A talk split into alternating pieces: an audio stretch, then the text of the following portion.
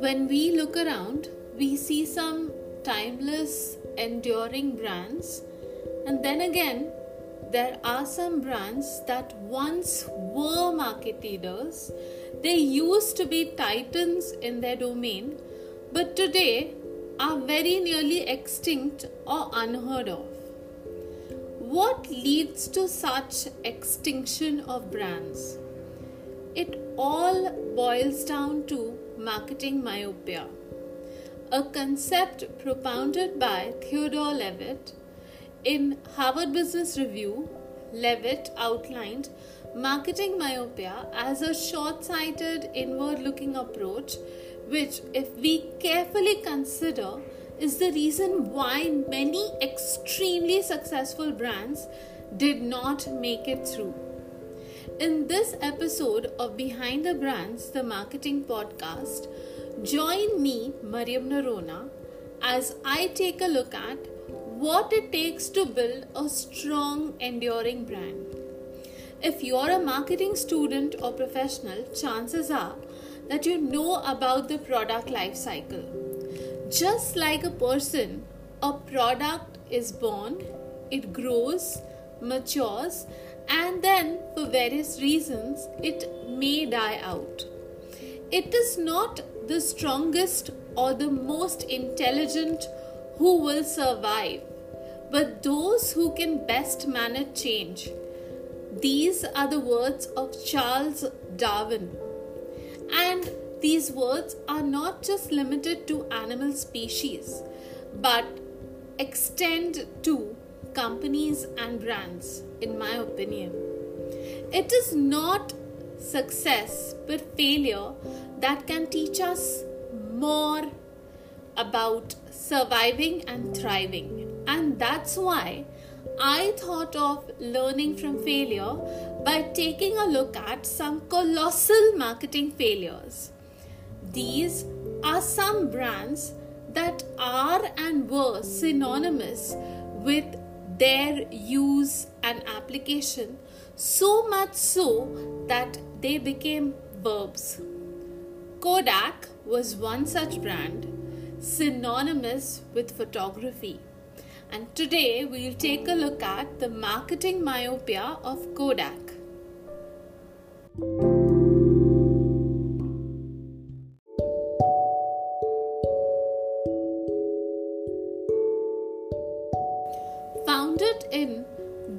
Late 1880s, by the 1970s, Kodak assumed a titanic status in the photography industry. And then in 2012, the company filed for bankruptcy. For almost a century, Kodak was at the forefront of the photography industry and it got there by innovating, inventing, and making the art of photography accessible to the consumer. The key to Kodak's success was essentially this democratizing photography by making it accessible to everyone. In 1889, George Eastman founded the Eastman Kodak Company and introduced the first Kodak camera, which in a few years rose to the pinnacle of success. Kodak followed the model which is followed by the razor and blades businesses, where one item is sold at a low price or given away for free in order to increase the sales of a complementary item. As in, you want to sell the blades and you give away the razor at a low price when actually your intention is to sell the blades and not the razor. So, Kodak used this model and sold its camera and film People took pictures with the camera and they returned it to Kodak to develop the film and print photographs. So, Kodak's core product was not the camera but the film and printing photos. So, the 80s, 90s kids will remember the Kodak studios that dotted markets and shopping centers at the time, which were engaged in doing this developing film and printing photographs. To understand just how successful Kodak was, let's consider a few statistics. In the year 1962, Kodak sales crossed $1 billion. In 1966, sales surpassed $2 billion. In 1972, Kodak's worldwide sales crossed $3 billion. In 1981, sales crossed $10 billion.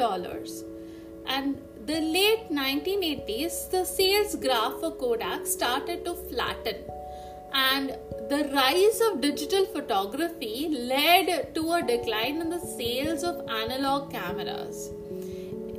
1984, customers started switching loyalty from Kodak to Fuji because Fuji, the Japanese color film, was 20% cheaper than Kodak's.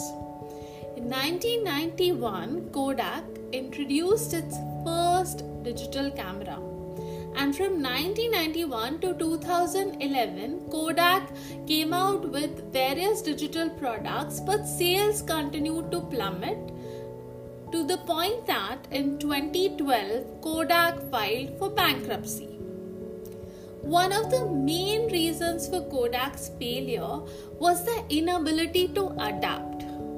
The art of life lies in a constant readjustment to our surroundings. This is from the Book of Tea by Kakuzo Okakura. If you want to survive, you must adapt, and if you want to thrive, you must have vision. Steve Sasson a Kodak engineer invented the first digital camera in 1975. But the company's ma- uh, management's reaction to his invention, this device, uh, which made filmless photography a possibility, was to immediately ignore it. Why? Because it did not promote photography using film which they considered was their main business.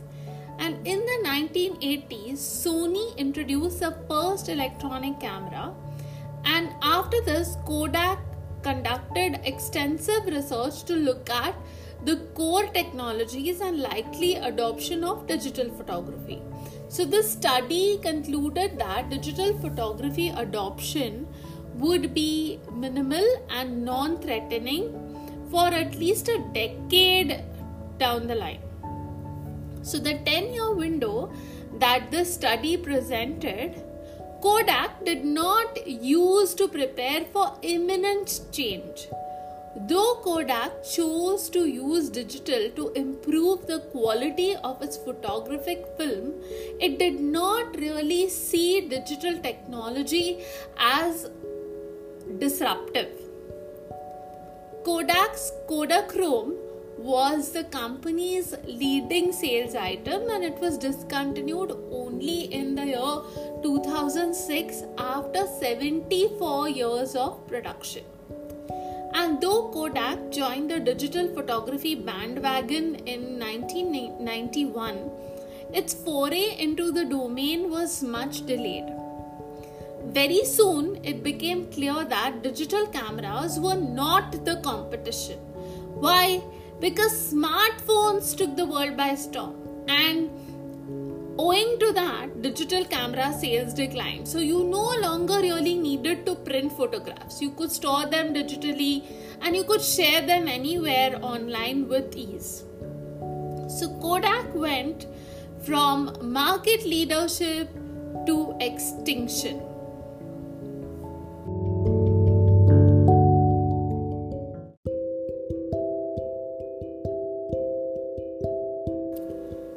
So, to sum up, I'd like to share my key takeaways from this. Kodak's marketing myopia was what did them in. They knew digital was the next big thing, but they continued to focus more on getting people to print photos. So, if you want to compete, agility is the key. You have to make the first move. You can't be the first one to know about it and not do anything about it, which is what Kodak did. It adopted digital technology, uh, but very late. It was a late adopter, and because of that, um, it became very difficult for them to, you know, retain the market share and uh, they also focused all their efforts on maintaining status quo and this complacency and aversion to risk this insistence that you know we are in the business of film and printing photos led them down a rapid downward spiral in the words of H. Jackson Brown Jr., Nothing is more expensive than a missed opportunity. Ignoring the potential disruptive power of digital photography proved to be very expensive for Kodak. Instead of focusing on generating value for the customers, they trained their sights on how they could keep you know keep on making people buy film and print photos. So while they did this they remained oblivious to the real needs of the customers. And clever marketing is preempting customer needs. Early adoption of technology to create futuristic products to meet those needs. They failed to do this hope you enjoyed this episode as much as I enjoyed presenting it. Do subscribe, rate, and review this podcast on Spotify, Anchor, Apple Podcasts, Google Podcasts, or wherever you find your podcasts. Thank you for listening.